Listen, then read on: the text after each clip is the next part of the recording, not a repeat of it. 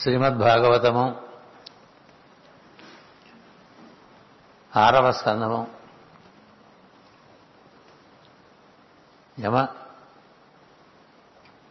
దేవుడు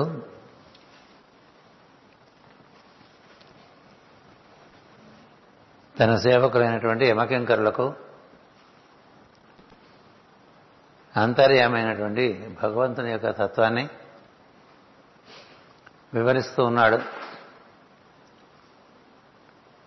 అంతర్యామి భగవంతుడు మూలముగా సమస్త సృష్టి ఏర్పడుతుంది, అందు జీవులు ఏర్పడతారు అనేటి అందు అతడే నిండి ఉన్నప్పటికీ కూడా అతడు చేసినటువంటి మహత్తరమైన అల్లిక వలన అతడు ఉన్నా కనపడకుండానే ఉంటాడు. రకరకాల రూపములు, వాటి యొక్క చేష్టలు, జీవులు, వారి శ్రేష్టలు ఇవే గోచరిస్తూ ఉంటాయి. కానీ దైవం గోచరించడం అనేటువంటిది అంత సులభ సాధ్యమైనటువంటి విషయం కాదు. దైవాన్ని దర్శించినప్పుడు ప్రపంచం గోచరించదు, ప్రపంచం గోచరించినప్పుడు దైవం అరుగుగా ఉంటాడు. ఒకదాని దృష్టి పెడితే రెండవది గోచరించదు.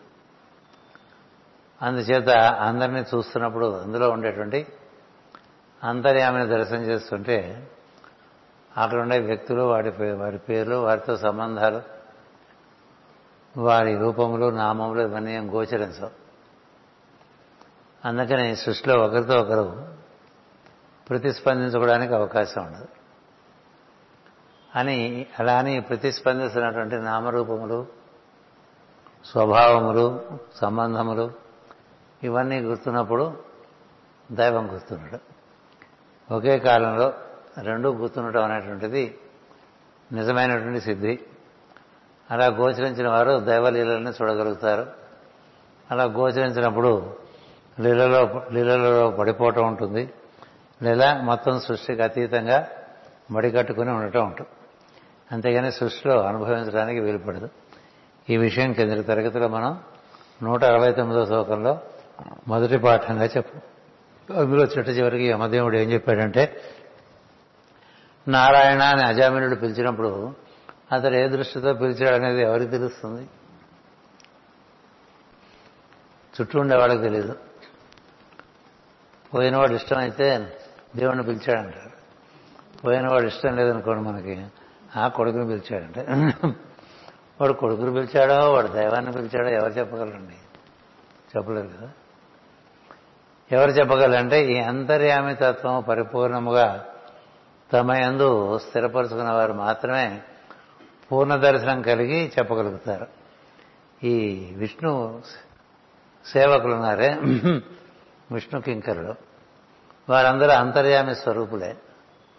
వారంత విష్ణు ధ్యానం చేసుకుని చరించి విష్ణులోకం చేరి విష్ణు కింకరులుగా విష్ణు రూపమే ధరించి, విష్ణు స్వరూపమే ధరించి, విష్ణు కాంతినే ధరించి దాదాపు విష్ణువుగానే మొత్తం సృష్టి అంతా వ్యాప్తి చెంది ఉంటారు. కాబట్టి వాళ్ళకి ఈ అజామినుడు నారాయణ అన్నప్పుడు ఏ దృష్టితో అన్నాడని వాడు గమనించారు.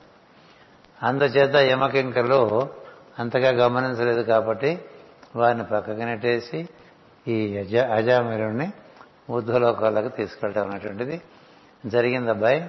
అందువల్ల మీకు ఆ తేడా పడ్డదని చెప్పి యముడు యమకింకర్లకు చెప్పాడు.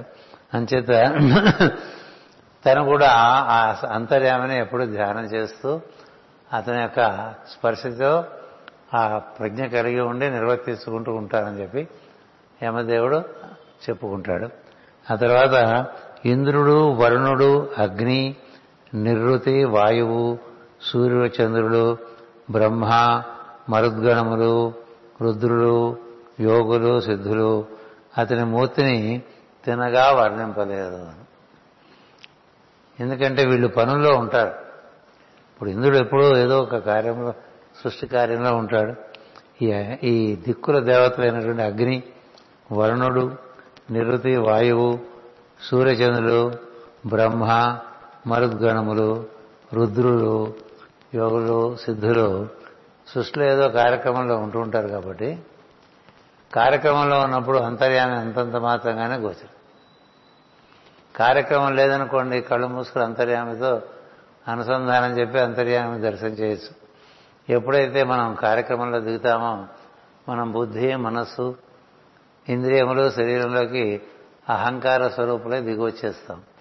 దిగువచ్చినప్పుడు అంతర్యామిని దర్శించడానికి అంతంత మాత్రంగానే వీలుంటుంది. అందుకని పనిలో లేనప్పుడు సులభంగా దర్శనం చేసుకోవచ్చు. ఎందుకని కరచరణాదులు, ఇంద్రియములు, మనస్సు అవన్నీ విశ్రాంతి దశలో ఉంటాయి. ప్రాణస్పందన ఊర్ధ్వగతికి తీసుకువెడితే ఊర్ధ్వలోకములో ఆజ్ఞాచక కేంద్ర బంధు అంతర్యామి దర్శనం చేయడం సులభంగా ఉంటుంది. పని ఉన్నప్పుడు అలా గుర్తుండటం కష్టం. ఓ పక్క అహంకారము, బుద్ధి, చిత్రము, మనస్సు, ఇంద్రియములు, శరీరంలోకి దిగి వచ్చినప్పుడు తత్సంబంధమైన కార్యంలో బాహ్యంలో ఉన్నప్పుడు ఈ బాహ్యం అంతా అంతర్యామి అని గుర్తున్నప్పుడే గుర్తు. ఈ బయట కనబడుతున్నంత కూడా అంతర్యామి అల్లికయే అని గుర్తుండటం కష్టం కదా. అలా గుర్తుపెట్టుకుంటే బయట కనిపిస్తాడు, లోపల కనిపిస్తాడు, అంతర్బహిష్య తత్సర్వం వ్యాప్య నారాయణ స్థిత అన్నట్టుగా లోపల బయట ఇలా దర్శనం చేయడం అనేటువంటిది మహాయోగం, మహాసిద్ధి. అలా ఉన్నవారు కూడా అప్పుడప్పుడు మరుగుపడుతూ ఉంటాడు. అంచేత అంత సులభం కాదు ఆయన గుర్తించడం అని చెప్పి వీళ్ళ గురించి చెప్పారు. అంతర్యామి అనగా ఎవరో తెలిసి వాని రూపమును ఉండిన గనుక ఎవడనో అంతర్యామి రూపమును గ్రహింపలేడు. సత్వగుణ ప్రధానులైన వారు కూడా ఇతనిని సూటిగా చూడలేరు. రజస్తమస్సుల్లో ఉండేటువంటి వాళ్ళు ఎలాగూ చూడలేరు. రజస్తమస్సులు ఉన్న విషయాన్ని ఉన్నట్టుగా చూపించవు. ఎందుకంటే వాడి రజగుణం చేత, వాడి తమ గుణం చేత అక్కడ లేనిది ఉన్నట్టుగా కనిపిస్తుంది. సత్వగుణం ఉండేవాడికే కాస్త ఉన్నది ఉన్నట్టుగా కనిపిస్తుంది. అందుకని అందరికీ ఒకే సన్నివేశంలో అక్కడ ఉన్నది కాక మరొకటి కనిపిస్తూ ఉంటుంది. ఎందుకంటే ఎక్కువగా మనస్సు రజస్సుకో తమస్సుకో లొంగి ఉండటం చేత కారణమేమనగా కనిపించుతున్న జగత్తునందు చేష్టలు నామరూపాదులు రజస్తమస్సులతో నిండి ఉండను. ఒకటి ఈయన సత్వగుణంలో ఉన్నా, చూచేవాడు సత్వగుణంలో ఉన్నా బయట ప్రపంచం అంతా రజస్తమస్సులతో ఉంటుంది. కాబట్టి అంతా మసగేసినట్టు ఉంటుంది, ఉన్నది ఉన్నట్టుగా కనిపిస్తుంది. అవే పొరల పొరలుగా ఉంటుంది. అందుకని ఆ పొరలు తీసి చూసుకోమని చెప్తూ ఉంటారు. తెర తొలగింపు ఇటువంటి రాసుకుంటూ ఉంటాం కదా, ఐసిస్ అన్వీల్డ్ అంటాం, ఏదోదో అంటూ ఉంటాం. అన్వీలింగ్ ఎప్పుడు జరుగుతుందంటే ముందు మనలో మనం సత్వంలో ఉండాలి, మన దృష్టి సత్వంలో ఉండాలి. అయినప్పటికీ బయట ప్రపంచం ఒక్కొక్కప్పుడు బాగా రజస్సుగాను, ఒక్కొక్కప్పుడు బాగా తమస్సుగాను, అప్పుడప్పుడు సత్వంగాను గోచరిస్తుంది. మీరు ఆకాశాన్ని చూస్తే రకరకాల రంగులు కనిపిస్తూ ఉంటాయి. ప్రశాంతమైన నీలికాంతి ఎప్పుడో కానీ గోచరించదు కదా. మరి వాయువు విషయంలో అది ఎప్పుడు రజస్సుతోనే కూడి తిరుగుతూ ఉంటుంది. ఉన్నటువంటి బిగించి మనకి బాగా చెమటలు ఏర్పాటు చేస్తుంది కదా. అందువల్ల వాయువులో కూడా రజస్తమలో తమస్సు వల్ల మనకి హాయిగా ఉంది అనే పరిస్థితి చాలా తక్కువగా కదా. ఎక్కువ ఉష్ణోగ్రత, తక్కువ ఉష్ణోగ్రత, ఎక్కువ గాలో, తక్కువ గాలో, ఎక్కువ చెమ్మ, తక్కువ చెమ్మ, బాగా వేడిగా ఉంది ఇవాళంతా అనిపిస్తుంది. ఆ వేడిలో కూడా గాలిలో తేమ బట్టి మనకి వివిధంగా గోచరిస్తుంది కదా, హాయిగా ఉండేది. అందుకని వాయువులోనూ హాయి అప్పుడప్పుడు కానీ గోచరించదు, ఈ ఉష్ణోగ్రతలోనూ గోచరించదు, ఈ నీటి యందు గోచరించదు, పృథ్వీ యందు గోచరించదు. కొన్ని కొన్ని నేల మీద కాళ్ళు పెడితే హాయిగా ఉంటుంది. కొన్ని నేల మీద అంటే మనంటే చెప్పులేసి తిరుగుతున్నా మనకు అన్నీ ఒకటే అనుకోండి. అందరికీ వాళ్ళ చెప్పుల యొక్క స్పర్శే తప్ప భూమి స్పర్శ ఉంది. భూమి తిరిగేప్పుడు ఒక్కొక్క భూమి మీద ఒక్కొక్క రకమైన స్పర్శ, దాన్ని బట్టి ఇది పుణ్యభూమి అని తెలుసుకుంటారు, ఇక్కడ చాలా సత్వం ఉన్నదని తెలుసుకుంటారు, ఇక్కడ చాలా అసలు గుణంతో కూడినటువంటి ప్రాంతంగా ఉందని తెలుసుకుంటారు, ఇక్కడ తమో గుణంతో ఉన్నట్టుగా ఇట్లా రకరకాలుగా గోచరిస్తుంటారు. ఎందుకంటే ప్రపంచం అంతా కూడా రజస్తమస్సులతో ఎక్కువ నిండి ఉంటుంది, అప్పుడప్పుడు సత్వం గోచరిస్తుంది. అందుచేత ప్రపంచం అంతా సత్వంగా రజస్తమస్సులతో ఉండి కొంత సత్వం ఉన్నప్పుడు, నీలో సత్వం ఉన్నప్పటికీ కూడా నీకు సూటిగా దర్శనం కాదు. నీలో కూడా సత్వం లేదనుకో మొత్తం అంతాయమయంగానే ఉంటుంది.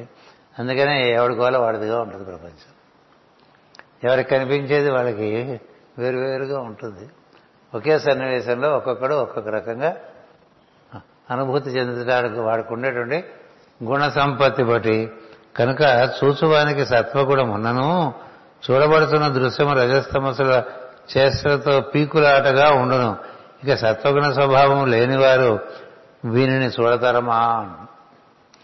సత్వగుణమే లేనివాడు అంతర్యామి దర్శనం చేయడం అనేది అనే ప్రయత్నం వృధా. ముందు అతని యందు శ్రద్ధ పెంచుకుని అన్ని చేష్టల్లోకి సత్వగుణాన్ని పట్టుకురావాలి. అది తెలియాలంటే 17వ అధ్యాయం భగవద్గీత శ్రద్ధాత్రయ విభాగయోగం అని ఇచ్చారు.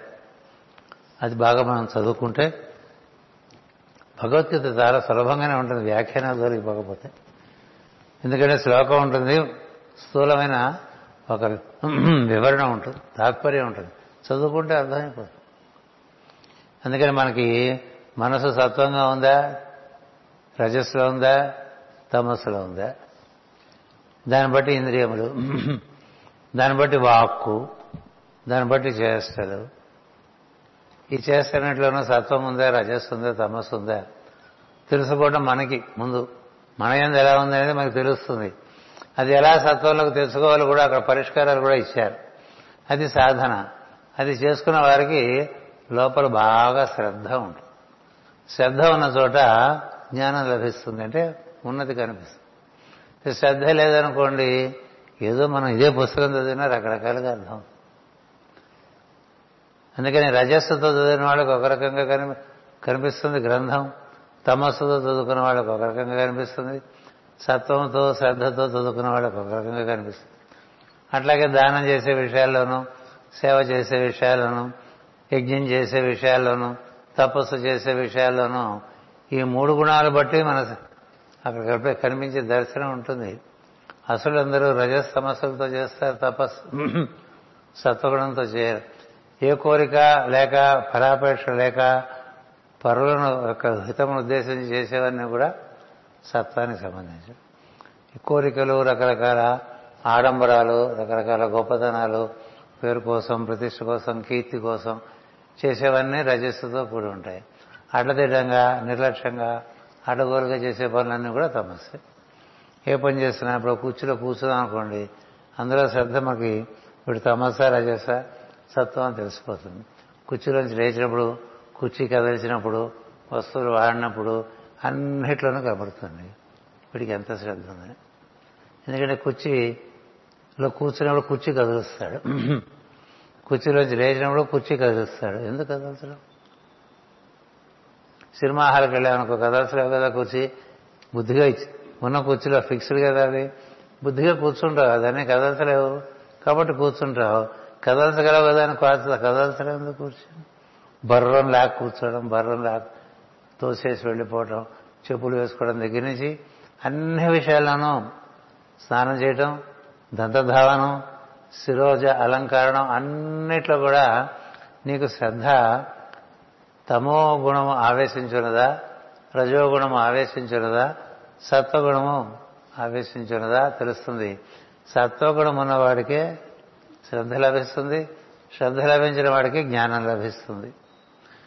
అంతటి వాడు కూడా ప్రపంచం ఇంకో రకంగా ఉంటుంది కాబట్టి కనిపిస్తుందని చెప్తున్నాడు ఆయన. మరి నీకే లేకపోతే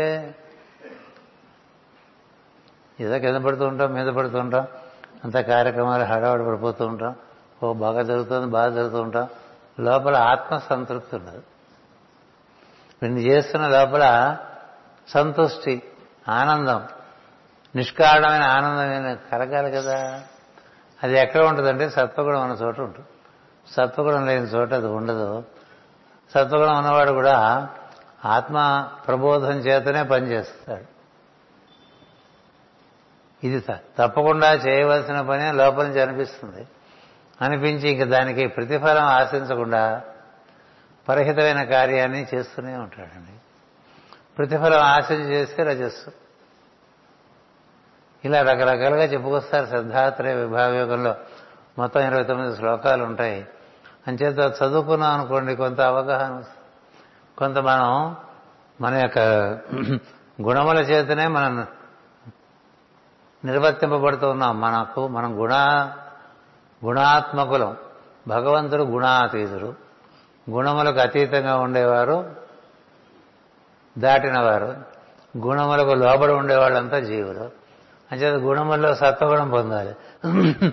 ఆ సత్వగుణం పొందడానికే సాధనలని. సత్వగుణం కూడా ఏమవుతుందంటే సత్వము నుంచి సత్వాతీత స్థితిలోకి వెళ్ళటం అనేది ఉంటుంది. అది కూడా భగవద్గీతలోనే శ్రీకృష్ణుడు చెప్తాడు, నిత్య సత్వమందు ఉండమంటాడు. అంటే అందులోకి ఇందులోకి పడిపోకుండా అన్ని విషయాల్లో సత్వమనం. అది ఎక్కడెక్కడ చెప్పుకొస్తారంటే వేడిగా అన్నం తినేవాడు ఉంటారు, అది రజస్సు. సద్ది అన్నం తినేవాడు ఉంటారు, అది తమస్సు. సమపాలుగా ఉండి నోటికి పట్టేట్టుగా ఉండేటువంటి వేడిగా ఉండే అన్నం తినేవాళ్ళు సత్వం. బాగా విపరీతమైనటువంటి తీవ్రమైన రుచులు ఉన్న వాళ్ళంతా రజస్సు. రుచితో సంబంధం లేకుండా తినేవాళ్ళంతా తామస్సు. రుచితో ఉండేటువంటి ఆహారము పోషకమైనది తినేవాళ్ళు సత్వము. ఇలా ఉంటుంది. అన్ని విషయాల్లో చెప్పుకొస్తారండి ఆహారం దగ్గర నుంచి. అందుకని ఈ సత్వగుణం సంపాదించుకున్న వాళ్ళకే భగవతత్వం, మిగతా వాళ్ళకి లేదు. ఊరికి హడావుడి పడిపోయేవాళ్ళు, డంబాచారంగా ప్రచారం చేసుకునేవాళ్ళు, పేరు ప్రతిష్ట వీటి కోసం తపరపడేవాళ్ళు, వీళ్ళంతా రజోగుణ దోషంతో. ఏ పేరు ఏ ప్రతిష్ట సంబంధం లేదు, పరాపేక్ష లేదు. తనకి లోపల నుంచి ఆనందం కలుగుతుంది ఈ పని చేస్తే అని చేసుకుంటూ పరహితం చేసుకుని వెళ్ళేవారు ఉన్నారే, వాళ్ళు సత్వగుణంలో ఉంటారు. దాన్ని బట్టి ప్రతివారు తమ సత్వంలో ఉన్నారా ఏ పని చేసినా సత్వంలో ఉన్నామా రజస్సులో ఉన్నామా తమస్సులో ఉన్నామా. విద్య నేర్పుతున్నాం అనుకోండి, భాగవతం కావచ్చు, లేకపోతే పద్మలాగా సంగీతం కావచ్చు. చేసే విషయంలో శ్రద్ధ. ఎవరో చెప్పి ఎవరో ఎలాగో ఠలాయించి మనకి ఇవాళ అక్కర్లేదు అనుకుంటే ఏదో వంక పెట్టి మానేసి రకరకాలుగా చేసేవాళ్ళు ఉంటారుగా విద్యలు చెప్పేవాళ్ళు.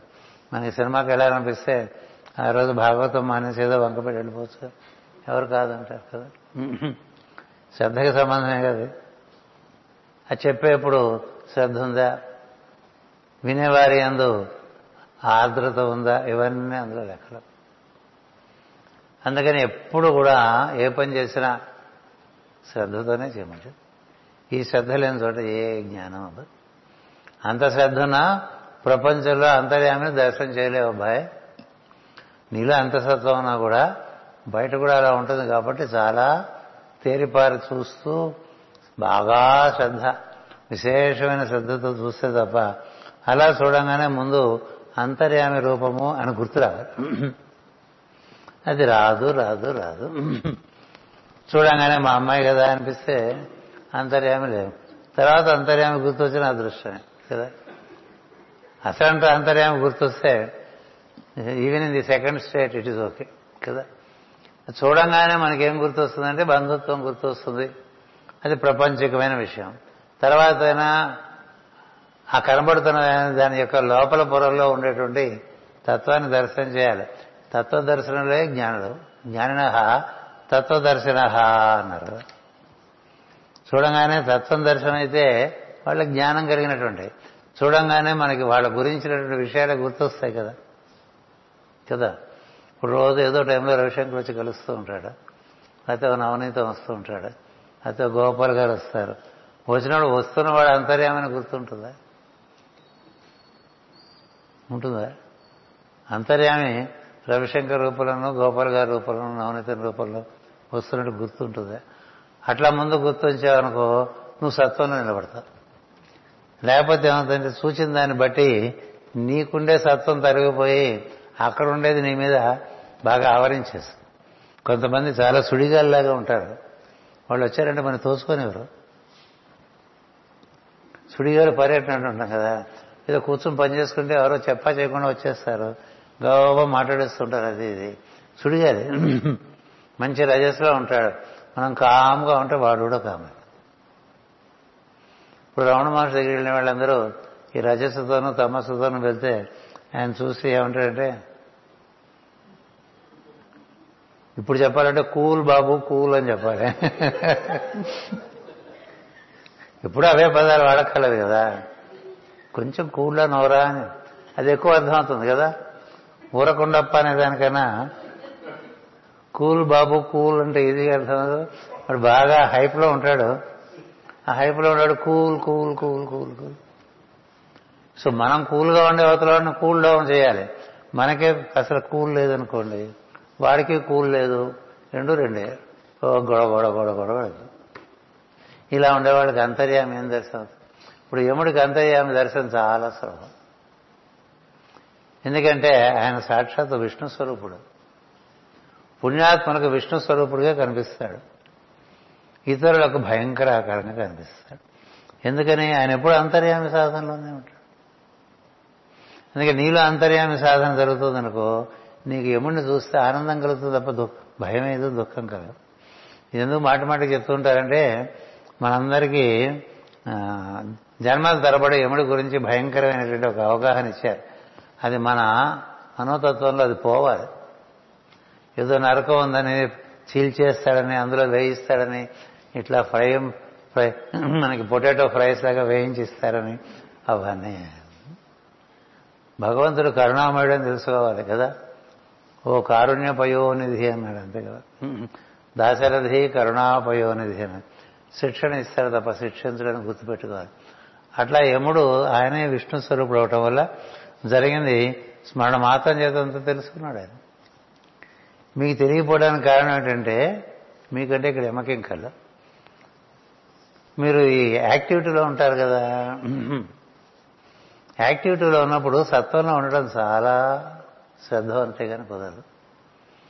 శ్రద్ధగా ఉండేవాడు యాక్టివిటీలో ఉన్నా అతను తొందరపడడు, అతని కదలికలను తొందర ఉండదు, అతని ఇంద్రియములు అంటే కళ్ళు కానీ, మాట కానీ, కాళ్ళు చేతులు ఊపటం కానీ, నడవటం కానీ దేంట్లో కూడా ఒకే విధమైన వేగం ఉంటుంది. తొట్టుపాటు ఉండదు, అది ఇది తొక్కేయడం, కింద తన్నుకోవడం, పడేసుకోవటం ఇవన్నీ ఉండవు. ప్రతి వాళ్ళు చేతులను చేయబడేస్తుంది. ఎందుకు పడేస్తుంది? అవి తన్నుకుంటూ ఉంటారు. ఎందుకు? అక్కడ తెలుస్తుంది సత్వం ఉందో లేదో. ఫట్ మనం అవి ఇవి తనుకుంటూ వెళ్ళిపోతున్నాం అనుకోండి, సత్వమే ఉంది అని కింద పడేసుకుంటున్నాం అనుకోండి, సత్వమే ఉంది. శ్రద్ధ ఉంటే కింద పడేసుకోవడం, ఏది చేతిలోంచి జారిపోదు, ఏది కాలుతోనూ తన్నాం. 10 విషయాలు నడుస్తున్నా కూడా దేనికి తగలకుండా నడుస్తాం. అవి ఇవి తగిలించుకుంటూ వెళ్తుంటారు కదా, అలా వెళ్తూ దాన్ని తంతారు, ఇలా వెళ్తూ దీన్ని తంతూ ఉంటారు, ఎవరు తనుకుంటూ ఉంటారు. ఎప్పుడు తనుకోవటమే, కాళ్ళకి దెబ్బలు, చేతులకి దెబ్బలు. ఎందుకు? అది చాలా గొప్ప విషయం, శ్రద్ధ విషయం. అంచేత అలాంటి శ్రద్ధ ఉన్న వాళ్ళకి సత్వ సాధన చేసినప్పుడు అంతర్యామి దర్శనానికి అవకాశం ఉందండి. చూసేవాడి యందు శ్రద్ధ ఉన్నా, సృష్టిలో శ్రద్ధ లేదు, రజస్తమస్సులు ఎక్కువ ఉంటాయి కాబట్టి కనబడటం కష్టం అన్నాడు. చూసేవాళ్ళనే లేకపోతే అసలు ఇంకేం కనబడుతుంది అన్నాడు. అది మనకి 171వ పద్యం. పుట్టుక లేనివాడు, కొలతలకు అందని వాడు, తరగని పరిణామము వాడు, అనంతుడు అంతర్యామి. మనకి లోపల వెలుపల కూడా ఉండుటచే చూడగలుగుట కష్టము. మన లోపల ఉన్నది అతను, అతని వల్లనే మనం చూస్తున్నాం. కన్ను చూడలేదేమీను, లోపల ఆయన ఉండటం చేత కన్ను చూస్తాం. ఏ ఇంద్రియం కూడా లోపల అంతర్యామి లేకపోతే ఏం చేయలేవు, నువ్వే లేవు. అంతర్యామి లేకపోతే నువ్వే లేవు. నువ్వే లేనప్పుడు ఇంకా నీ బుద్ధి, నీ మనస్సు, నీ ఇంద్రియములు, నీ శరీరం ఇవన్నీ లేనట్టే కదా. ఏది మూలమో ఆత్మమూలం అర్ధజలంతో అంటూ ఉంటాం కదా. మనకి మూలమైన వాడితో మనం అనుబంధం చెందాలంటే సత్వగుణంలో నుంచి అనుసంధానం చెందాలి. అప్పుడు అతను మనకేం తెలుస్తుందంటే పుట్టుక లేనివాడు. అది ఎప్పుడూ ఉంటుంది. ఇది మనం పుట్టడం, మళ్ళీ మళ్ళీ అందులో కలిసిపోవడం ఇవన్నీ ఉంటాయి. కానీ ఎందులోంచి పుడుతున్నామో అది ఎప్పుడూ ఉంటుంది.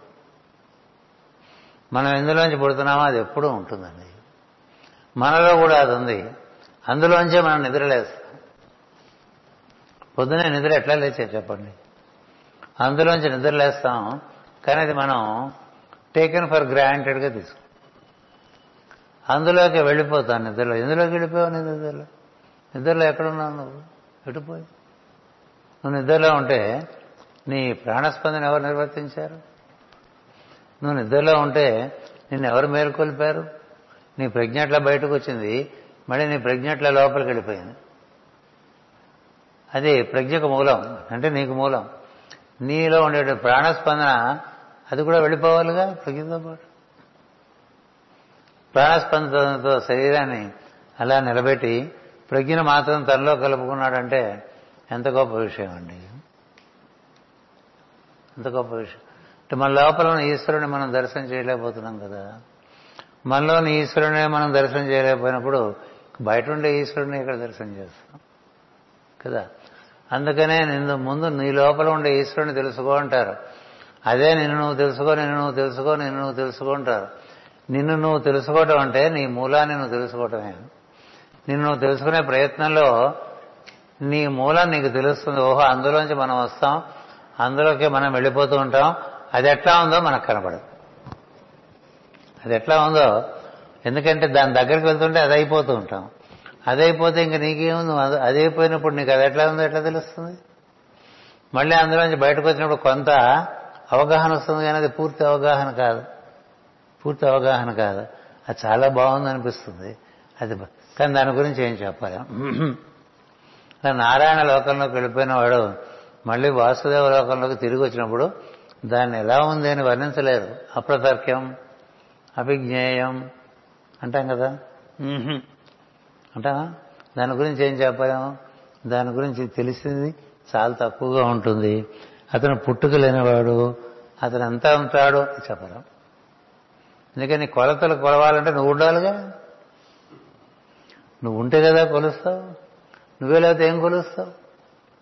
ఓ స్కేల్ పట్టుకు వెళ్ళిపోతే దారిలో మనమే జారిపోతాం, స్కేలు జారిపోతుంది, మనం జారిపోతాం. దీనికి వచ్చిన తర్వాత కొలిచానంటే ఏం కొలిచాను? బాగుందని చెప్తాను కదా.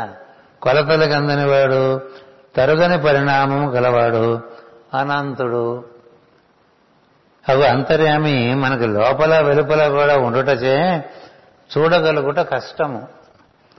ఎచ్చటైనా అతని అస్తిత్వమునకు సన్న సందు గాని అతుకు గాని ఉన్నచో కనిపించుంటండి. ఏమైనా చిన్న సొట్ట ఉన్నా కనిపిస్తుంది, కొంత రంధ్రం ఉన్నా కనిపిస్తుంది, కొంత అక్కడ ఏమన్నా చీలిక ఉన్నా కనిపిస్తుంది. ఎందుకంటే it is different from the whole. అట్లా ఏమి ఉండదు మొత్తం. ఇప్పుడు చూడండి, క్లుప్తంగా చెప్పాలంటే అది చోటు. ఇప్పుడు నీకు నాకు మధ్య ఉంటుంది, కనిపిస్తూ ఉన్నది చోటు. ఆ చోటు ఎంత పారదర్శకంగా ఉంటుందంటే ఉన్నట్టుగా గోచరించదు. అందుకనే the space is interval between two objects అన్నారు.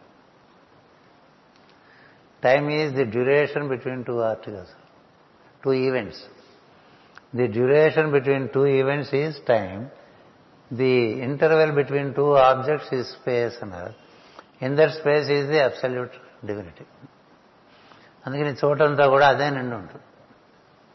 It is filled with it. అది ఎప్పుడైనా యాక్షన్లోకి రాగలదు, ఎందుకంటే అందులోంచి అన్నీ వచ్చినాయి కాబట్టి అది రాలేదనే ఉండదు. అది ఒక్కటే పెద్దలు తెలిసి ఆశ్చర్యపోతారు. అది ఉన్నట్టుండి అక్కడి నుంచి అందులోంచి ఏదైనా వ్యక్తం అవచ్చు. అది అవ్యక్తంలోంచి వ్యక్తంలోకి ఒక క్షణమాత్రంలో అవతరించవచ్చు. అదే మన కిందటి తరగతిలో చెప్పాను, హిరణ్య కశిపుడిని సంహరించడానికి నరసింహుడు ఎలా వచ్చాడు అనేటువంటి.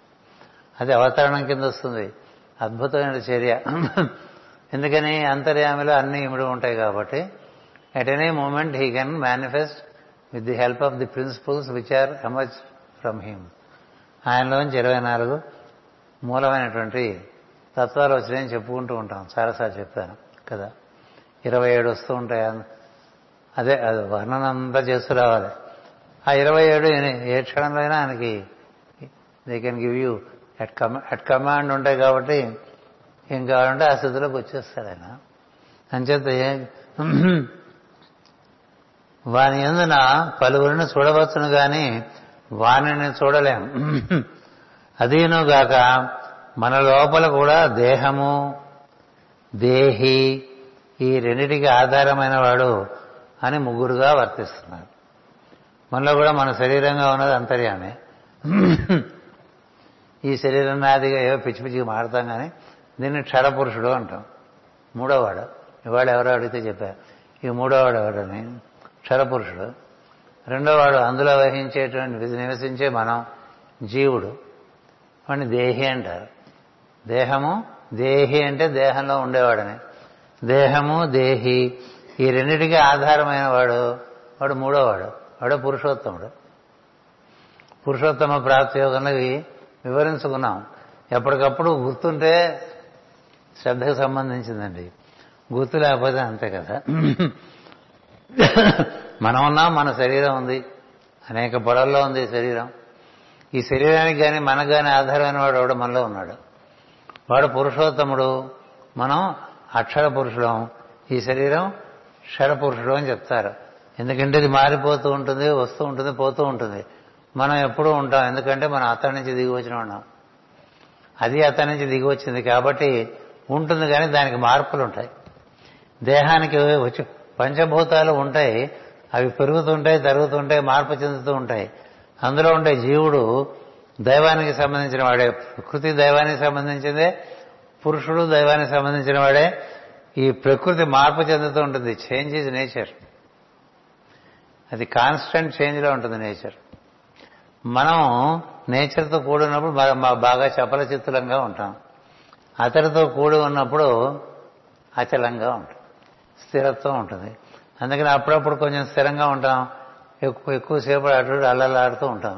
దేంతో కూడి ఉన్నావో దాన్ని బట్టి మనకి, నువ్వు శరీరంతో కూడి ఉన్నావు అనుకో, అది బాగా కదలిక కలిగి ఉయ్యాలు ఊహించేస్తూ ఉంటుంది కదా.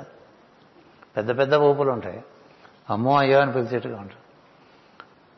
కానీ మనలో ఉండే ఈశ్వరుడితో కూడి ఉన్నాం అనుకో, అది స్థిరమైనటువంటిది, శాశ్వతమైనటువంటిది, అచలం అది.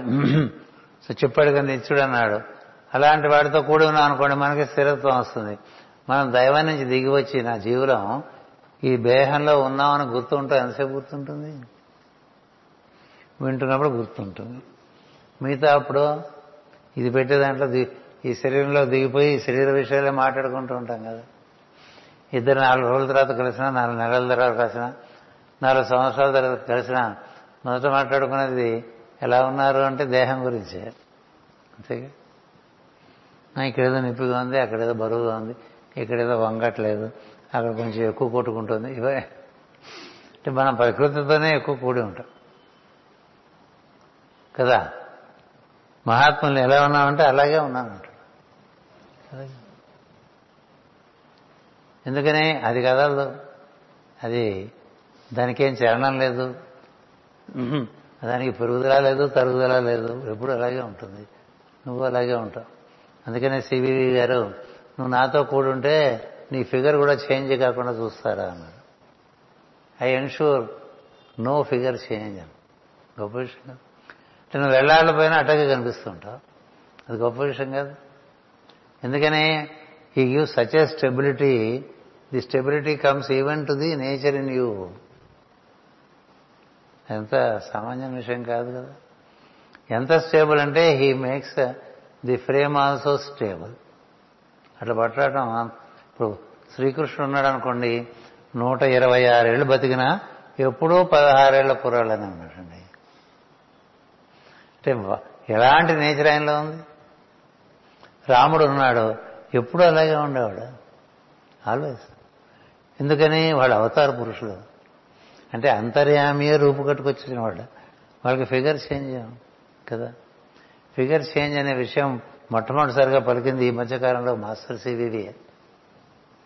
I will ensure no figure change. ఇవన్నీ అంటే మనం ఎప్పుడు ఇట్లాగే ఉండిపోవాలనేటువంటి ఆశ మనకు ఉండదు, అది వేరే విషయం. కానీ ఎప్పుడు జరుగుతున్నది? మనలో ఉండేటువంటి ఈశ్వరునితో మనకి యోగం పరిపూర్ణమైనప్పుడు ఉంటుంది. ఇప్పుడు మహాత్ములు ఉన్నారు, మైత్రేయ మహర్షి, మరుగు మహర్షి, దేవా మహర్షి. వారు ఒకే దేహంలో 1600 సంవత్సరములు, 3000 సంవత్సరములు ఉంటారు, అట్లాగే ఉంటారు. ఎంత ఆశ్చర్యం విషయం. వారి యందు ప్రకృతి అంత బాగా స్థిరపడిపోయిందనమాట. అందుకని ఆ రూపాలు అలాగే ఉంటాయి. అందుకని పురుషుడు పురుషోత్తముడు, అక్షర పురుషుడు, క్షర పురుషుడు, దేహి, దేహము దేహి ఈ రెండింటికి మూలమైన వాడని చెప్తున్నారు ఇక్కడ. ఎలాగో వచ్చింది కదా అని కాస్త మనకి వివరించుకుంటూ ఉన్నాం. అంచేత ముగ్గురుగా వర్తించుతున్నాడు, ఒకడే మూడుగా వర్తిస్తున్నాడు. 1 in 3, 3 in 1 కదా. అంచేత మరి సూచుట ఎట్టు సాధ్యము? నువ్వు అదే అయిపోయినప్పుడు, నీ శరీరం అదే, నువ్వు అదే, అది అదే అయినప్పుడు చూడటం ఎట్లా సాధ్యము? జీవులు ఒకరినొకరు చూసుకొనుచు పనులు చేసి పెట్టుచు వాక్చాతుర్యములతో పలకరించుకొనుచున్నారు. ఇది ఎంతయు వానిని వెదకుటియే కాని వెదుకు వానిలో కూడా అంతర్యామి తానే గనక చూడలేకున్నాడు. అన్నిటినీ చూడగల కన్ను తను తాను చూసుకొనడం సాధ్యము కాదు కదా. నీ కన్నుతో నువ్వు అన్నీ చూస్తావు, నువ్వు కన్నును చూడగలవా? చూడలేవు, నీ కన్నేగా, నువ్వే. అందుకని ఆత్మదర్శనం చాలా విచిత్రమైనటువంటి ట్రిక్ అది. నువ్వు చూస్తున్నావు, నీవుగా చూస్తున్నటువంటి వాడు అంతర్యామి. అంతర్యామి జీవుడి రూపంలో ఇంద్రియాల ద్వారా చూస్తున్నాడండి. ఇంద్రియాలు దేహ సంబంధితం, చూసేవాడు జీవుడు చూస్తాడు, జీవుడికి ఆ చూపించినటువంటి వాడు అంతర్యామి అని. అంతర్యామి నుండి జీవుడు, జీవుడి నుంచి కన్ను చూస్తూ ఉంటుందండి. ఇంకా నువ్వు అంతర్యామి ఏం చూస్తావు? అంతర్యామి ఎదుటివాడు కన్నులోకి మళ్ళీ చూసినప్పుడు వాడి ఇంద్రియాలు, అది కన్ను, ఆ కన్నులోంచి కనిపించే జీవుడు, ఆ జీవుల్లో ఆధారంగా ఉండే అంతర్యామిని చూడాలి. ఇది విష్ణు వాసుదేవ నారాయణ ఉపాసన అని చెప్తారు. విష్ణు వాసుదేవ నారాయణ ఉపాసన అంత సులభం కాదు. విష్ణు అంటే కనబడిన రూపం, వాసుదేవుడు అంటే అందులోంచి ప్రవర్తిస్తున్నటువంటి జీవుడు, నారాయణుడు అంటే ఆ జీవుడికి ఆధారమైన వాడు. ఈ ముగ్గురిని ఒకసారి చూస్తే నారాయణ అని. చూసేవాడెవడు? నారాయణుడే నారాయణుని చూసుకుంటున్నాడు, ఇంకా నువ్వు ఉండవు. ఆ స్థితే నారదుడికి కలుగుతుంది. మొట్టమొదటి భాగవత ఉపదేశం అదే. నారదుని పూర్వజన్మ వృత్తాంతం అని మొట్టమొదటిగా భాగవతంలో ఉపదేశం చేయబడ్డ భాగవత ధర్మం అది అందిందో మొత్తం భాగవతం అన్నాడు. అది అందలేదో ఎన్నిసార్లు చదువుకున్నా మాటిమాటికి అదే చెప్తూ ఉంటారు. అంచేత నారద మహర్షికి వాళ్ళు బాగా ఉత్సాహపడుతుంటే మునులు ముందు విష్ణు ధ్యానం ఇచ్చారు. అన్ని విష్ణువుగా చూడడం, అమ్మ రూపం విష్ణువుగా కనిపించడం కొంచెం కష్టంగా ఉండేది. క్రమంగా చూశాడు, ఎందుకంటే అమ్మ కనిపిస్తుంది కదా మనకి. సన్నిహితమైన వాళ్ళ రూపంలో విష్ణువును చూడటం కష్టం. అపరిచితుల్లో విష్ణువును చూడచ్చు, పరిచితుల్లో పరిచయమే కనిపిస్తుంది. ముందు అందరికన్నా పరిచయం ఎవరు? నారదుడికి అమ్మ.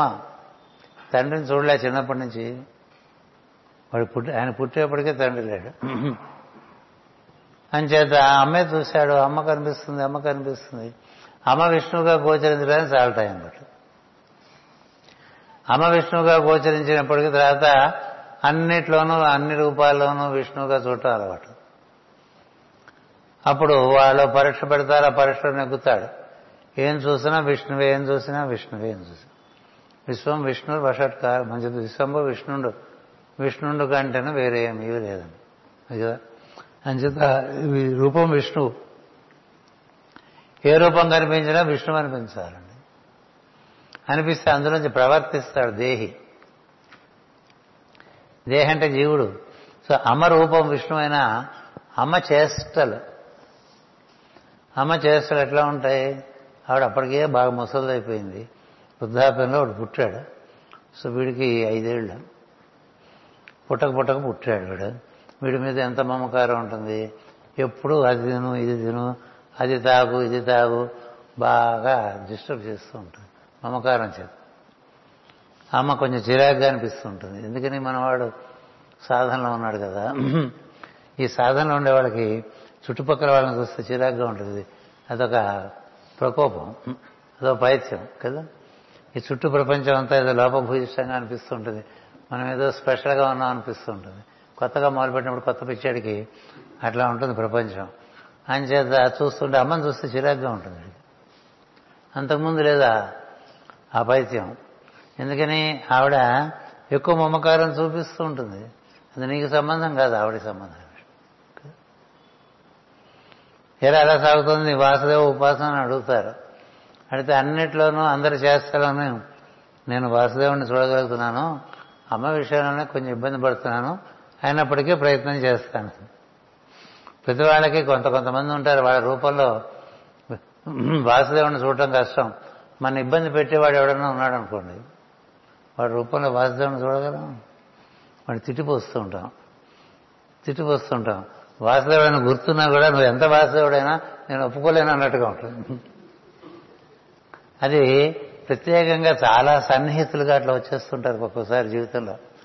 భార్యకు భర్త కావచ్చు, భర్తకు భార్య కావచ్చు, ఇద్దరికి పిల్లలు కావచ్చు, లేకపోతే ఇద్దరికి పిల్లలకి తల్లిదండ్రులు కావచ్చు, లేకపోతే ఇంటికి చుట్టంగా రావచ్చు, ఎట్లాగైనా రావచ్చు అండి.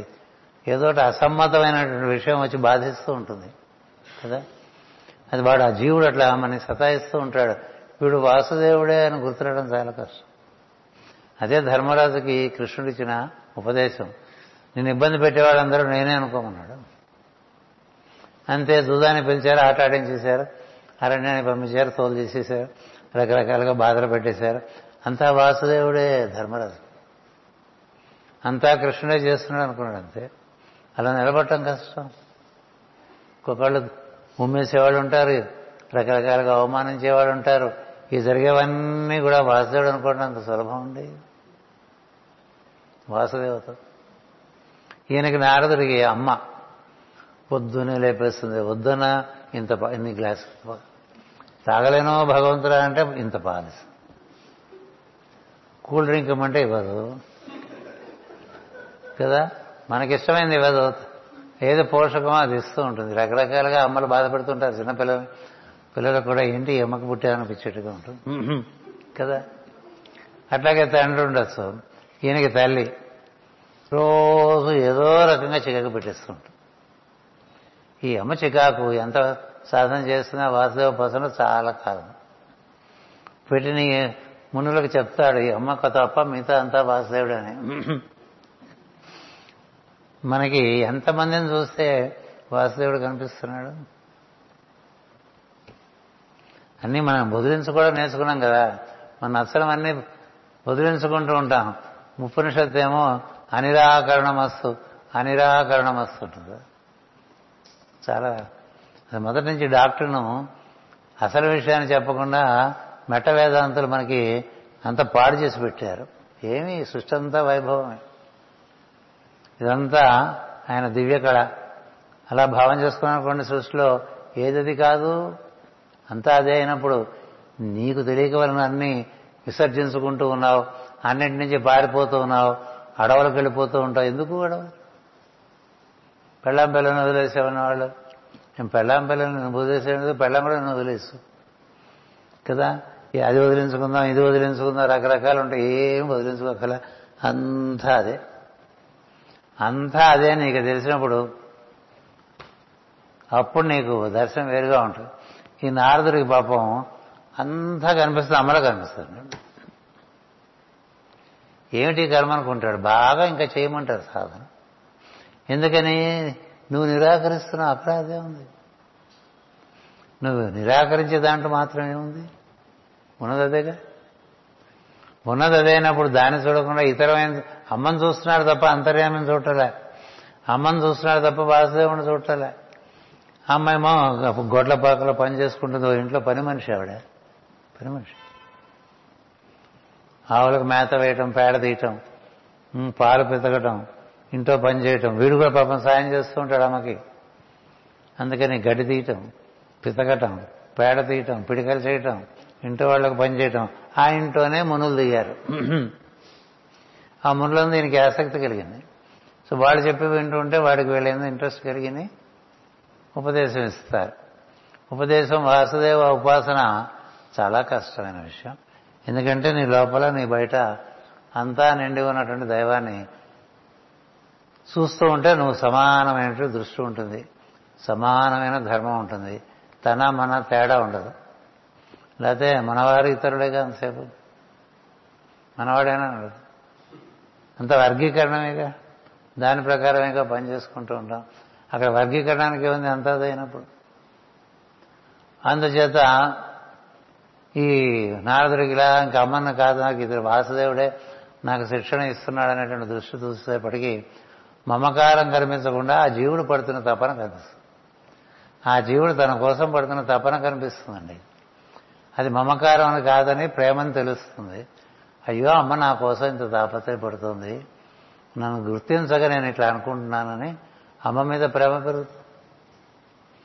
అమ్మ మీద ప్రేమ పెరిగి అమ్మలో ఎంత దైవం ఉన్నాడో గుర్తించేసరికి రేపటి నుంచి నాకు ఇవాళ పడుకున్నాడు, రేపటి నుంచి అమ్మ ఇంకేమీ కాదు వాసుదేవుడే అనే నిర్ణయానికి వస్తాడు. పొద్దున్నే లేచి అమ్మ దగ్గరికి వెళ్తే ఆ అమ్మ గొడ్ల చావిట్లో పాము కరిచి చచ్చిపోతుంది. తనకి సాధన పూర్తి చేసరికి ఆవిడ వెళ్ళిపోతుందండి, దుఃఖం వస్తుంది. అమ్మలో దైవాన్ని చూసినప్పుడు తర్వాత అమ్మని ఎంత బాగా చూసుకునేవాడైనా కానీ ఇలా జరుగుతుంది. బాధపడుతూ వెళ్ళి చెప్తాడు. చెప్తే నీ సాధన కోసమే ఆమె ఉంది, నీ సాధన పూర్తి చేసరికి ఆవిడ వాసుదేవ సంకల్పంగా వెళ్ళిపోయింది, నువ్వు ఇప్పుడు నారాయణ మంత్రం ఇస్తారు. నారాయణ మంత్రం అంటే ఈ జీవుల ఆధారమైనటువంటి ఈశ్వరుని దర్శనం చేయటం. అంటే ఏంటి, ఎవరిని చూసినా నువ్వు ముగ్గురిని దర్శనం చేస్తావు, నారాయణ వాసుదేవ విష్ణు, అలా ఒక పద్ధతి. లేదా నువ్వు సనస్సుజాతుడు అనుకుంటే సనక శరందన శరత్ కుమార మూడు, నీతో కలిపి నాలుగు, అంటే మూడు మూడు మూడుగా అందరిలోనూ చూస్తూ ఉండు, నీలో కూడా నాలుగు చూసుకో. ఇట్లా ఇచ్చారు సాధన. ఇట్లా చూసుకుంటున్నా అప్పుడప్పుడు మనకి చూపు సత్వంలో లేనప్పుడు అది గుర్తు రాదు. నారదుడికి ఎప్పుడు గుర్తు ఉంటుంది కాబట్టి ఆయన 14 లోకాలకు ఆయన ప్రవేశం దొరికింది, అన్ని లోకాల్లోకి వెళ్ళిపోగలడు. ఆయన ఎన్ని పద్మాలైనా ఛేదించకుండా వెళ్ళిపోవచ్చు. ఒక్కొక్క లోకంలోకి వెళ్ళాలంటే ఒక్కొక్క పద్మం తెచ్చుకోవాలి కదా. మరి 7 లోకాలు, అధోలోకాలు, 7 ఊర్ధ్వలోకాలు, అన్నింటిలోకి చక్కగా వ్యవహరించగలిగిన పరిస్థితుల్లోకి రాగలిగాడంటే నారాయణ వాసుదేవ ఆ వ్యూహాలన్నీ కూడా ఆయనకి అందుబాటులోకి వస్తాయి. ఎందుకని అన్నీ చూస్తాడు, అన్ని పొరల్లో ఉండేటువంటి ఒకే ఒక తత్వాన్ని చూస్తాడు. ఒక పొరలో విష్ణువు, ఒక పొరలో వాసుదేవుడు, ఇంకొక పొరలో నారాయణుడు. ఈ దృష్టి అబ్బింది కాబట్టి ఆయన మనకి ఉత్తమోత్తమైనటువంటి భాగవతోత్తముడుగా భావించి మనం నమస్కరించుకుంటూ ఉంటాం. అంచేత ముగ్గురుగా వర్తిస్తున్నాడు. మరి చూచుట ఎట్లు సాధ్యము? జీవులు ఒకరినొకరు చూసుకొనుసు, పనులు చేసి పెట్టుకొనుసు, వాక్చాతుర్యములతో పలకరించుకొనుసు ఉందరు. ఇది ఎంతయో వారిని వెదకటయే కాని వెదకు వానిలో కూడా అంతర్యామిగా తానే ఉన్నాడు కనుక చూడలేకున్నాడు. అన్నిటినీ చూడగల తన కన్ను తను చూసుకున్నట్టుకు సాధ్యము కాదు కదా అన్నాడు యముడు. అతడు అంతర్యామి కనుక అతడే అందరికన్నా పైవాడు. భక్తులను పరిపాలించి దుష్ట సంహారము చేసి గరుడ వాహనారూఢుడై చేయించుచుండును. అంటే గరుడ వాహనారూఢుడు అంటే మన స్పందనకు అవతల ఉంటాడండి. మనలో ఈశ్వరుడు మన స్పందనకు అవతల అటుపక్క ఉంటాడు. మన స్పందనలోకి మనం వెళ్ళాలంటే మన మనస్సును శ్వాస మీద ఉంచాలి. ఈ శ్వాస మనసు రెండు బాగా లోపలికి వెళ్ళిపోతే రెండు కరిగిపోతాయి. కరిగిపోయి ఒక స్పందనే ఉంటుంది. ఆ స్పందన ఊర్ధ్వముఖంగా బయలుదేరుతుంది. ఆ ఊర్ధ్వముఖ స్పందన చేసేదాన్నే గరుడు అంటారు. ఆ గరుడు మీద అట్లా అటుపక్క నుంచి దాన్ని అట్లా విచ్చుకోలు ముడుచుకోలు విచ్చుకోలు ముడుచుకోలుగా ఎవరు ఏ ప్రజ్ఞ నిర్వర్తిస్తున్నదో ఆ ప్రజ్ఞ ఈశ్వరుడు, మనలో ఈశ్వరుడు. అది అలా నిర్వర్తిస్తున్న సేపు మనకి దేహానికి సంబంధం. అది ఆగిపోయింది అనుకోండి మనం ఆయనలో చేరిపోతాం.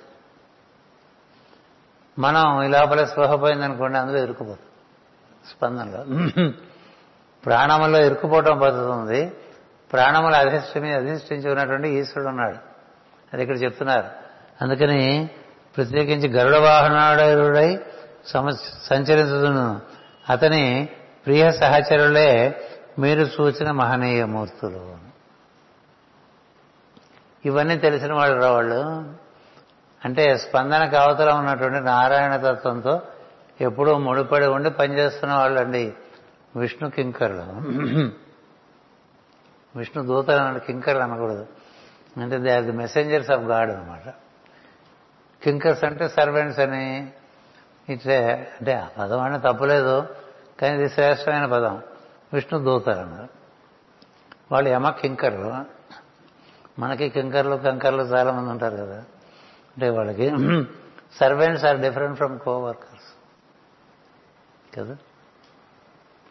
అంచేత వాళ్ళు ఇది ఎంతయో వాని వెతుకుటయే వానిలో కూడా అంతర్యామిగా అదైపోయింది.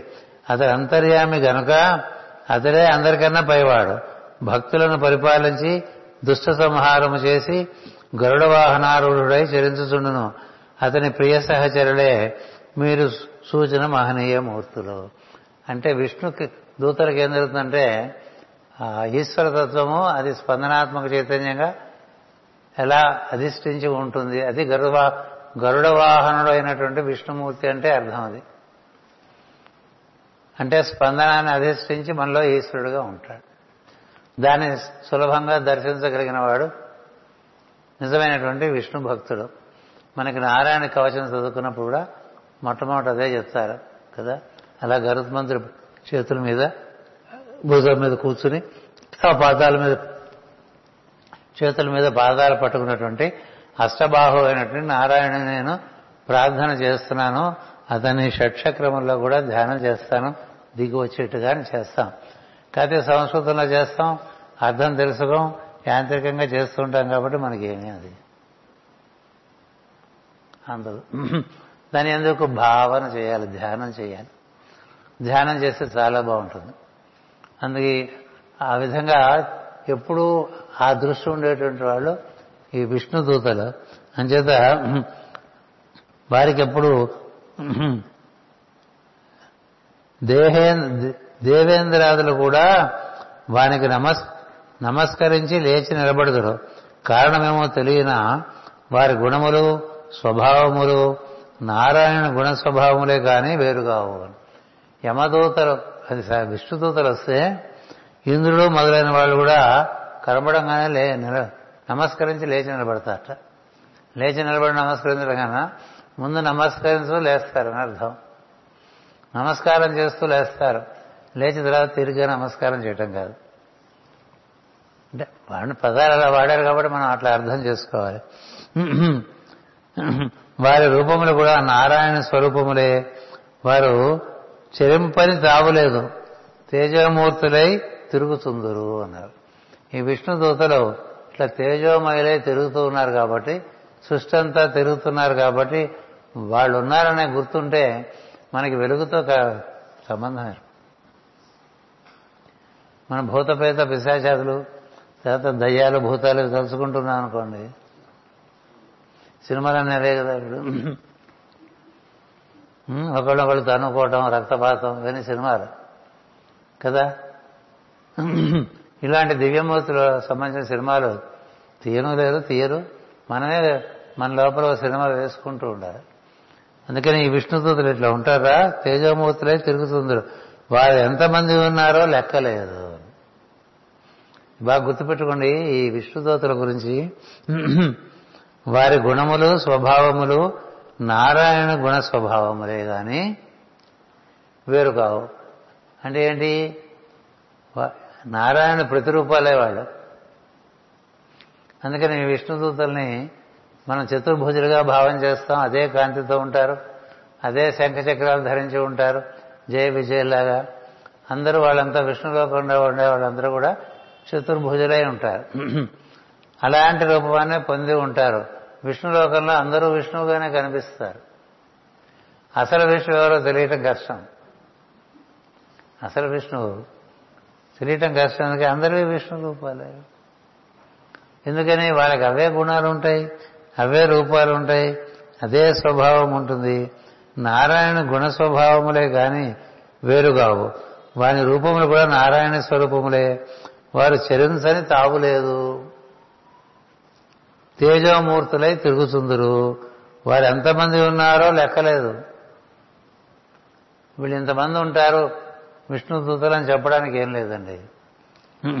సందర్భము కలిగినప్పుడు మాత్రమే వారి బల సామర్థ్యంలో ప్రకాశించును.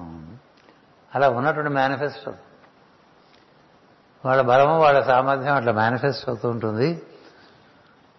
మిగిలిన సమయములలో ప్రశాంత వాతావరణము గుబాళింపచేస్తూ తమ తేజస్సులను ప్రకటించుతూ ఉన్నారు. కాబట్టి ఎక్కడ ప్రశాంత వాతావరణం ఉంటుందో, ఇందాక చెప్పే కదా పంచభూతాల్లో ఎప్పుడూ రజస్ తమస్సులతోనే కూడి ఉంటాయి. అలా కాకుండా ప్రశాంతంగా ఉందనుకోండి, వారు ఉండటం చేత వారి ప్రశాంతంగా ఉంటాయి. అందుకనే మనకి పుణ్యక్షేత్రాలు, దివ్యక్షేత్రాలు, తర్వాత పుణ్యతీర్థాలు, కొన్ని కొన్ని కొండ చర్యలు, కొండలోయలు, ఇలా ప్రాంతాల్లో ఏదో దేవుడు ఆడుకుంటూ ఉంటాం ప్రశాంతత కోసం కదా. సో మామూలుగా ప్రశాంతత ఉన్న చోట వీళ్ళు ఉంటారు. మనసులో ప్రశాంతత ఉన్నప్పుడు వీళ్ళు దర్శనం ఇవ్వడం సులభంగా ఉంటుంది. మనసు మనకి చాలా గందరగోళంగా ఉందనుకోండి, వీళ్ళని మనం ఏం దర్శించగలం, ఏం దర్శించలేం కదా. అంచేత ఎక్కడ ప్రశాంత వాతావరణం ఉంటుందో అక్కడ ఒక గుబాళింపు ఉంటుంది. ఇవన్నీ మనకి సంకేతాలు. కొన్ని కొన్ని చోట్లకి వెళ్తే చాలా గుబాళింపుగా ఉంటుంది, కొన్ని కొన్ని చోట్లకి వెళ్తే వాసన పుడుతూ ఉంటుంది కదా. వాసన వేరు, గుబాళింపు వేరు. ఓ గులాబీ పువ్వు ఉందనుకోండి గుబాళింపు, ఓ మల్లె పువ్వు ఉందనుకోండి గుబాళింపు కదా, ఓ సుగంధం ఉందనుకోండి గుబాళింపు.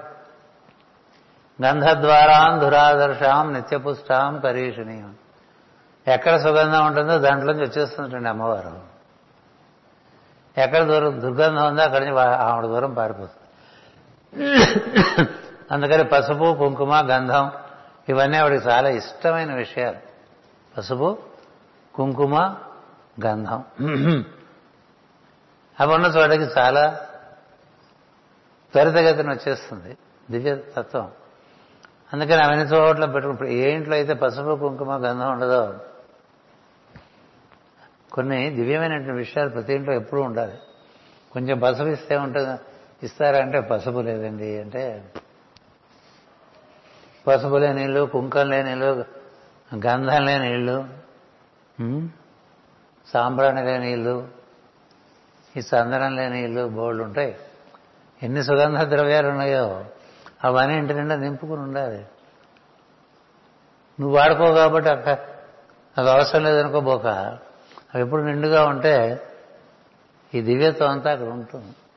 చూడండి, గుమ్మాలకు పసుపులు పెట్టుకుంటాం కదా, పసుపు బదులు పెయింట్లు వేసుకుంటున్నాం. పెయింట్ ఈజ్ డిఫరెంట్ ఫ్రమ్ కదా టర్మరిక్.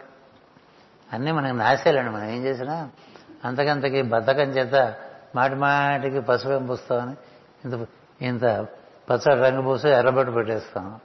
అది అట్లాగే ఇంట్లో మనం చల్లుకునే విషయాలు అంటే ఒక సుగంధం పన్నీరు చల్లుతారు కదా, అమ్మవారు చల్లే పన్నీరు రోజు అట్లా చల్లుకుంటూ ఉంటాం. ఆ శ్లోకాలనే ఇచ్చారు దాంట్లో ఉండేటువంటి వైభవం అంతా కూడా. అందుకని ఎంత దివ్యమైన విషయాలు మనం పోగేసుకుంటూ ఉంటే మన చుట్టూ అలాంటి అస్తిత్వం ఏర్పడుతుంది. విష్ణుతత్వం బాగా అంటే ఆనందం ఇచ్చేటువంటి తత్వం, వైభవాన్ని ఇచ్చేటువంటి తత్వం, సంతోషిని ఇచ్చేటువంటి తత్వం. అలా కాకుండా ఏమైనా ఎట్లైనా పర్వాలేదని బతుకుతూ ఉంటారు కదా. అక్కడ తమస్సుకు సంబంధించింది ఇది అతిగా చేస్తే అది రజస్సు అయిపోతుంది కదా. సమపాలుగా చేసుకుంటూ ఉంటే ఈ వాతావరణం మనకి ఎప్పుడూ ఉంటుంది.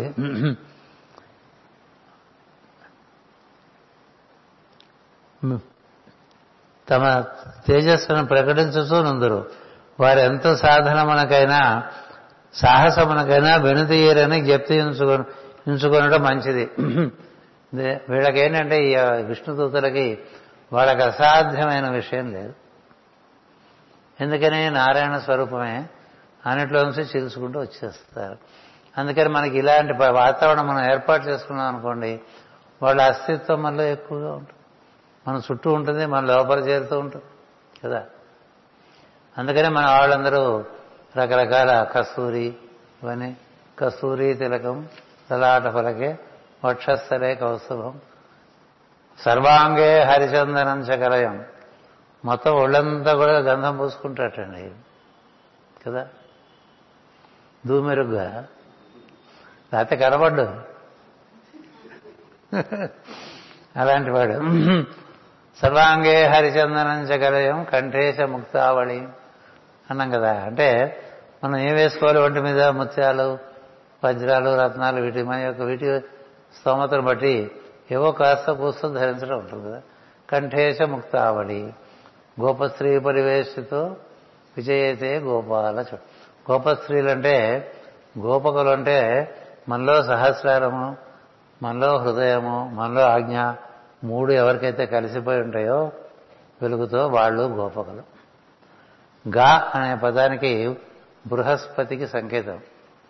గా గురువు ఆయన సహస్రారంలో ఉంటాడు. ఓ అన్న పదం సూర్యుడికి సంబంధించింది. గా ప్లస్ ఓ గో. పా అనేటువంటిది శుక్రుడికి సంబంధించింది, హృదయంలో ఉంటుంది అనుభూతి పరంగా. అందుకనే గోవింద గోపాల ఇటువంటి గోపాల గోపాల గోపాల అంటూ ఉంటారు. గోపాల సర్వపాలక కదా. అందుకని ఇలాంటి వాళ్ళతో కూడు మాకు దగ్గర కోరుకునే ఒక ధ్యానం ఉంది కదా. కస్తూరి తిలకం, ఆ కస్తూరి మంచి వాసన వస్తుంది, సువాసన. లలాట ఫలకే వక్షస్థలే కౌస్తుభం, నా సాగ్రే నవమౌక్తికం. 9 ముత్యాలతో ముక్కుకి పొడకటండి. అది ఎంత అందంగా ఉంటుందో నాకైతే అర్థం కాలే. ద్వారకలో చూశాను కానీ ఎక్కువ ముక్కు కన్నా అవే ఎక్కువగా ఉన్నాయి. 9 ముత్యాలు పెట్టేశారు. నా సాగరే నవమోక్తి అంటే సరదనం ఇస్తుందని ముత్యానికి పేరు. కరతలే వేణుం, కరే కంకణం కదా, కంకణాలు. సర్వాంగే హరిచందనం చ కలయం.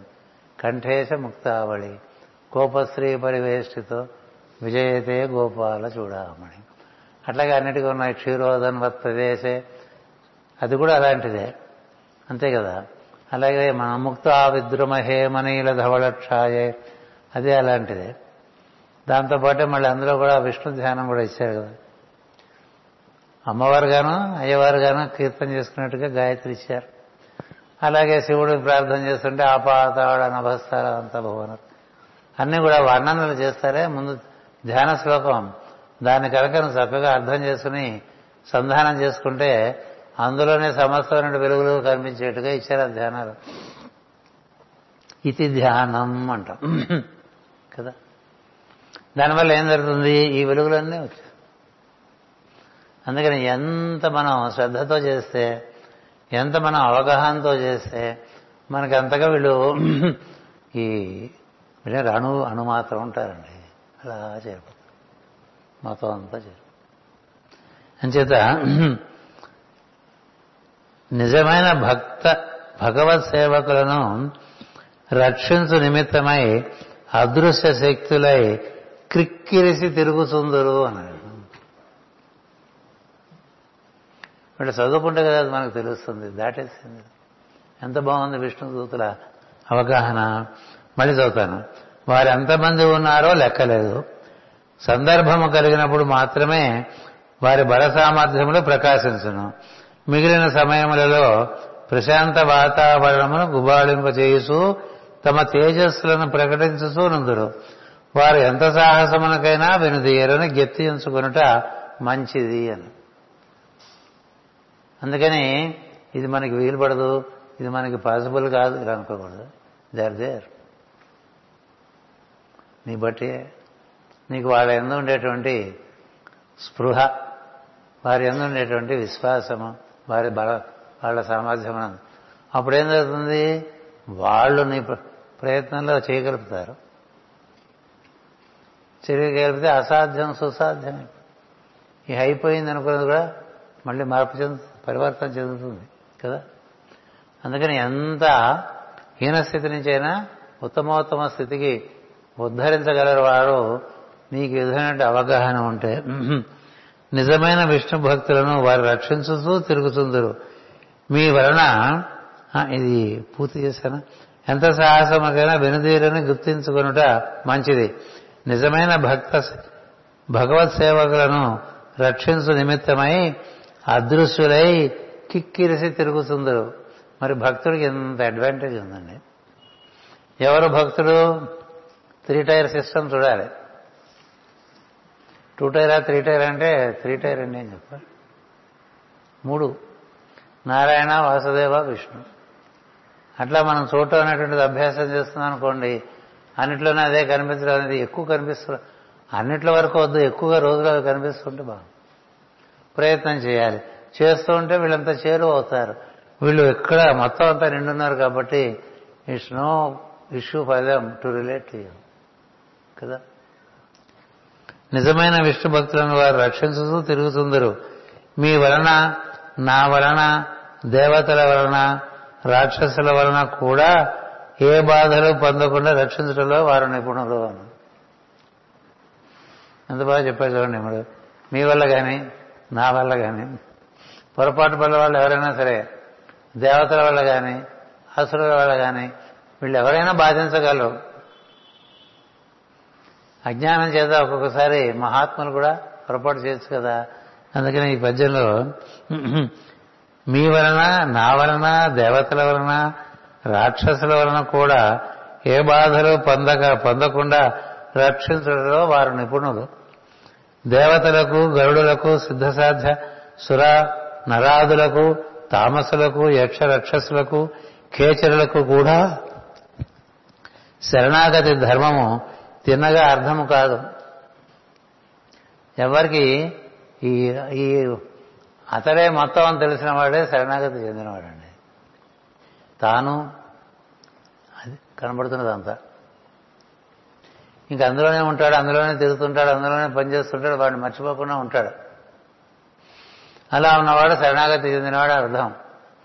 అంతేగాని శరణాగతి పేరున మన ప్రాబ్లమ్స్ అని అప్పచెప్పేయటం కాదు. ఐ సరెండర్ టు యూ అంటే I surrender my problems to you కాదు, అలా ఉండకూడదు. అంతా తను మొత్తం అంతా ఆ విధంగా అప్పచెప్పేసిన వాళ్ళు అన్నిట్లోనూ ఆ దైవాన్ని చూస్తున్నటువంటి వాడు అందరినీ వాళ్ళు కాపాడుకుంటూ ఉంటారు. అంచేది వీళ్ళందరూ ఎప్పుడూ ఇక్కడ చెప్పేటువంటి దేవతలు, గరుడులు, సిద్ధసాధ్యులు, సుర నరాదులు, తాపసులు, యక్షరాక్షసులు, కేచరులు కూడా శరణాగతి ధర్మము తిన్నగా నేర్చిన వారు కాదు. విష్ణుమూర్తి తత్వము గమనించటకు దేహమంతయు కనులై సూచనను ఇంద్రునికే సాధ్యపడలేదు. ఈ విష్ణువు చూద్దామని ఆయన ఒళ్ళంతా కళ్ళు చేసి చూసేటండి. ఇది చూసేవాళ్ళు వాడే ఉన్నాడని తెలియదు కదా. మనం చూస్తున్నాం అనుకుంటాం, మనలోని చూసేది వాడు అక్కడ మిస్ అయిపోతుంది. మిస్ అయిపోతే బయట ఏం కనబడు.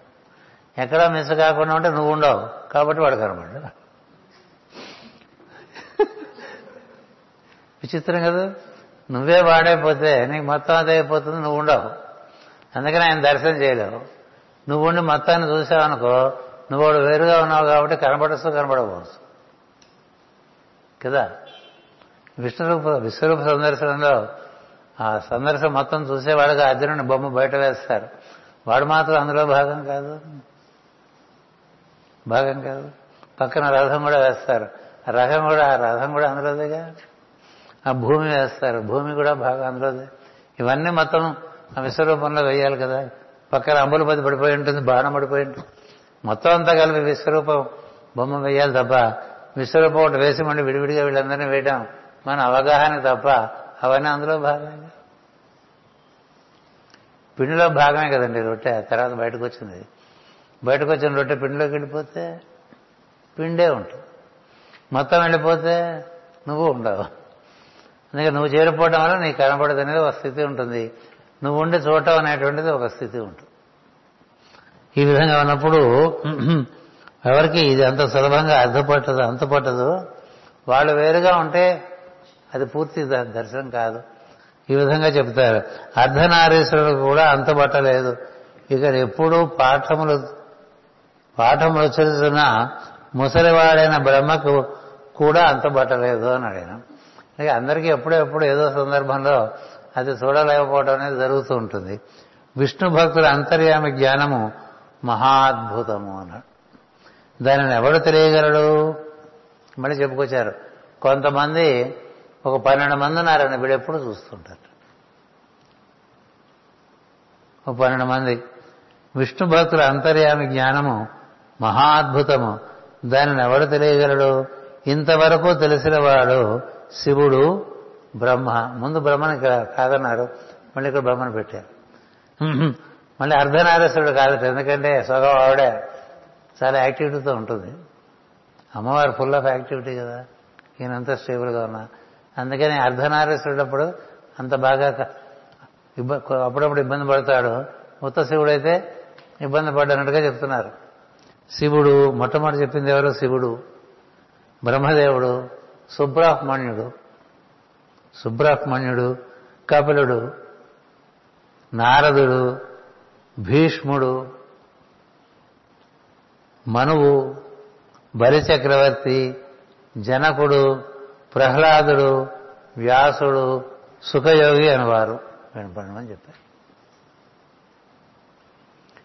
మరి సుబ్రహ్మణ్యం అంటే గణపతికి ఉండదా కదా, ఓ 12 పేర్లు చెప్పారు. ఇంక మిగతా క్వశ్చన్స్ చేయకండి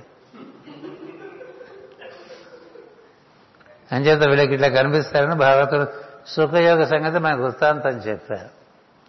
సుబ్రహ్మణ్యం అని బాగా గొంతు పిసుకుంటూ ఉంటాం కదా. సుబ్రహ్మణ్యం అంటే బ్రహ్మమే ఆ విధంగా మేనిఫెస్ట్ అయిపోయాడని. షణ్ముఖనాథ సుబ్రహ్మణ్యం కదా, శివ శివ శివ శివ సుబ్రహ్మణ్యం, హర హర హర హర సుబ్రహ్మణ్యం భజన. మన చివరిలో మనకి ఈ స్తోత్రంలో కూడా చివరిసారి 3 సార్లు చదువుతాం కదా, ఏమిటిది?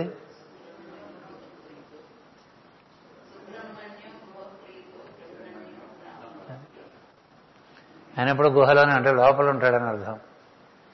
సుబ్రహ్మణ్యం గృహప్రీతో, బ్రహ్మణ్యం ఆయనే బ్రహ్మం అని చేత ఈ సుబ్రహ్మణ్యాన్ని చెప్పారు. ఈ 12 తప్ప మిగిలిన వారు శ్రీపతి నామ మహత్యమును గాని భాగవత దివ్య ధర్మమును గాని తెలియట కష్టము. అంటే వీళ్ళకి తెలిసినంత ఎవరికి తెలియదు అని అర్థం. అందుకని వీళ్ళ కాళ్ళు పట్టుకున్న పని జరుగుతుంది. భగవంతుడి పాదములు పట్టుకోవడం పద్ధతి, భగవద్భక్తుల పాదములు పట్టుకోవడం. అట్లా మన సాంప్రదాయంలో వాళ్ళు వచ్చినాయి. స్వస్తి ప్రజాభ్య పరిపాలయంతాం న్యాయేన మార్గేణ మహీమహేషా, గోబ్రాహ్మణేభ్య శుభమస్తు నిత్యం, లోకా సమస్తా సుఖినో భవంతు, లోకా సమస్తా సుఖినో భవంతు, లోకా సమస్తా సుఖినో భవంతు. ఓం శాంతి శాంతి శాంతి. మనకు 2 వారాల భాగవతం పాఠం, మధ్యలో మేకాల్ డే, ఆ తర్వాత నేను తిరిగి రావడం కూడా ఆ పై ఆదివారం ఈ సమయానికి వస్తానేమో కాబట్టి భాగవతం క్లాస్ ఉండదు. 2 వారాలు మీకు భాగవతం ఉండదు. 1 వారం మనకు ఆదివారం మేకాలు వచ్చింది. ఎక్కడున్న మాస్టర్ గారితో బాగా అనుసంధానం చెందండి. ఆ పై ఆదివారం మీ ఇష్టం చేసుకోండి. మళ్ళీ పై ఆదివారం మనం కలుద్దాం. నమస్కారం.